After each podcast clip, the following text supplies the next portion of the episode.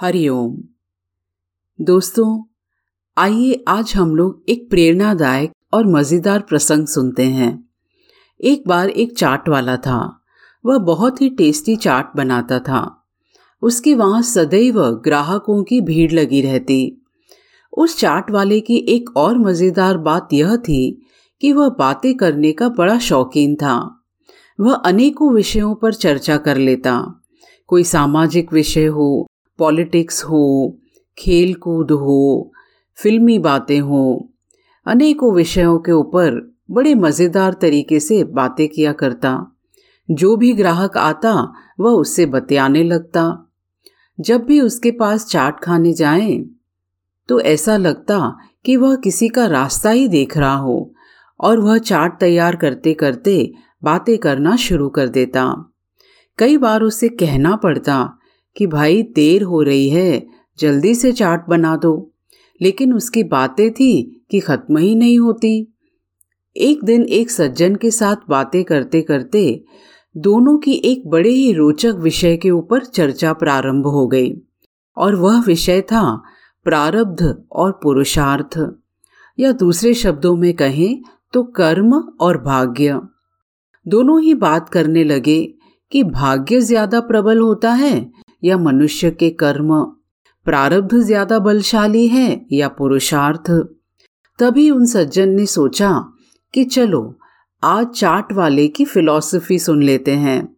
तो जब यह प्रश्न सामने आया कि व्यक्ति अपनी मेहनत से आगे बढ़ता है या अपने भाग्य से, ऐसे में उस चाट वाले का जवाब सुनकर वह सज्जन भी हक्के बक्के रह गए।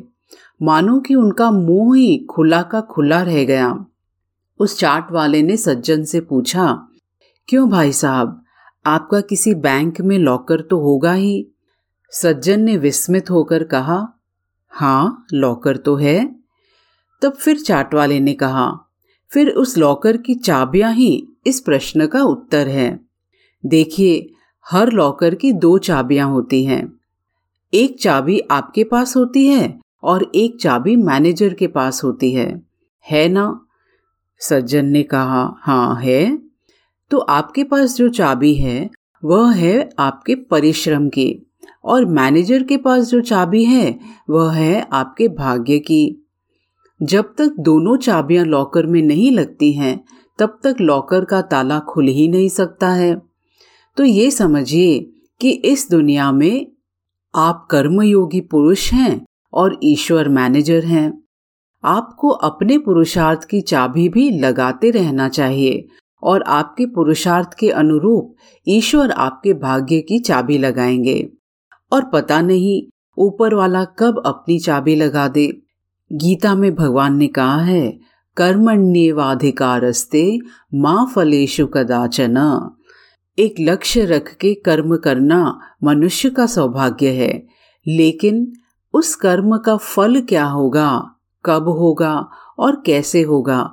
ये चाबी ईश्वर के पास है और ये आपके भाग्य की चाबी है। यदि आप पुरुषार्थ न करें तो कहीं ऐसा न हो कि भगवान अपने भाग्य वाली चाबी लगा रहे हों और हम अपने परिश्रम वाली चाबी लगाए ही नहीं। तो ऐसे में भाग्य रूपी ताला भी कैसे खुलेगा? ताला तो खुलने से रह जाएगा। तो भैया कर्म करना इस दुनिया रूपी यज्ञ में आपकी आहुति है और भाग्य ईश्वर का आपको प्रसाद है। आप अपनी आहुति दीजिए और ईश्वर आपको उसके अनुरूप प्रसाद देंगे। चाट वाले से ये सब बात सुनकर उन सज्जन की तो मानो आँखें ही खुल गईं। और सहसा ही उन्होंने चाट वाले से कहा, वाह भैया, क्या बात कही आपने? आपकी बात ने तो हमारे दिल को छू दिया।